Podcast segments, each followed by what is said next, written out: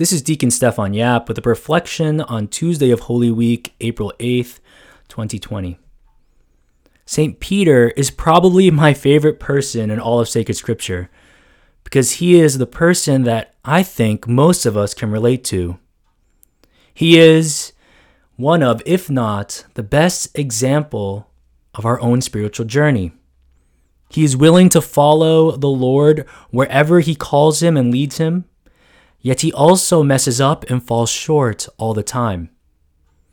Like when he walked on the water of the Sea of Galilee, he had the faith to initially step on the water, but it was Jesus who inevitably had to come and save him. Today's gospel is no different. Peter is adamant that he will be able to follow where Jesus is going, namely to the cross.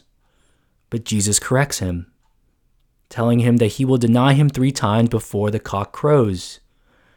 But the central characteristic about Peter that we can relate to is not his zeal or excitement or his faults. It is his perseverance.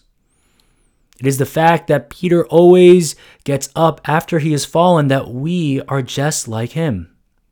We fall short countless times throughout our life, whatever it may be, whether it be our faith life or our job or our relationships. But that's not what matters. What matters is our perseverance to move forward. And it is through this perseverance that we grow and improve. We have had this opportunity throughout all of Lent because of the coronavirus to seek the Lord in different ways in our personal prayer and reading of sacred scripture, and while praying as a family. And maybe it has been difficult. Or maybe we have fallen short of our expectations as the days have gone on.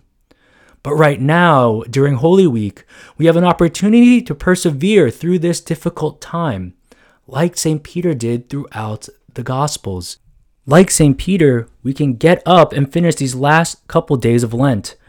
If we need to go to confession, then go to confession. If we become lax within our prayer, Get back to it today.